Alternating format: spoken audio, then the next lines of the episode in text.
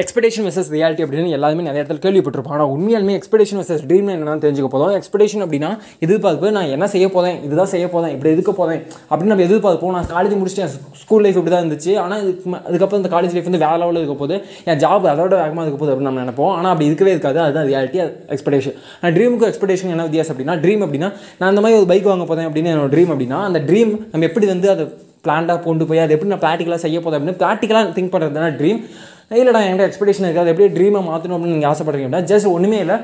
நீங்கள் ஒரு பைக் வாங்கணும் தான் உங்கள் ட்ரீம் அப்படின்னா ஃபார் எக்ஸாம்பிளுக்காக சொல்கிறேன் அந்த ட்ரீமை நீங்கள் வந்து எப்படி எக்ஸ்பெக்டேஷன்லேருந்து ட்ரீமாக மாற்றணும் அப்படின்னா ஒரே விஷயம் தான். அதுக்கு ஒரு ஸ்டெப் எடுத்து வைங்க ஒரு சின்ன ஜாபுக்கு போங்க அது சேவிங்ஸில் போட்டு வைங்க இஎம்ஐயோ வாட் எவர் உங்கள் பிளான் என்னமோ ஜஸ்ட் ஒரு பிளான் பண்ணுங்கள் அப்படியே நடக்கணும் அவசியம் இல்லை பட் பிளான் பண்ணுங்கள் அது ட்ரீமாக மாதும் கண்டிப்பாக அது ரியாலிட்டி நடக்கும்.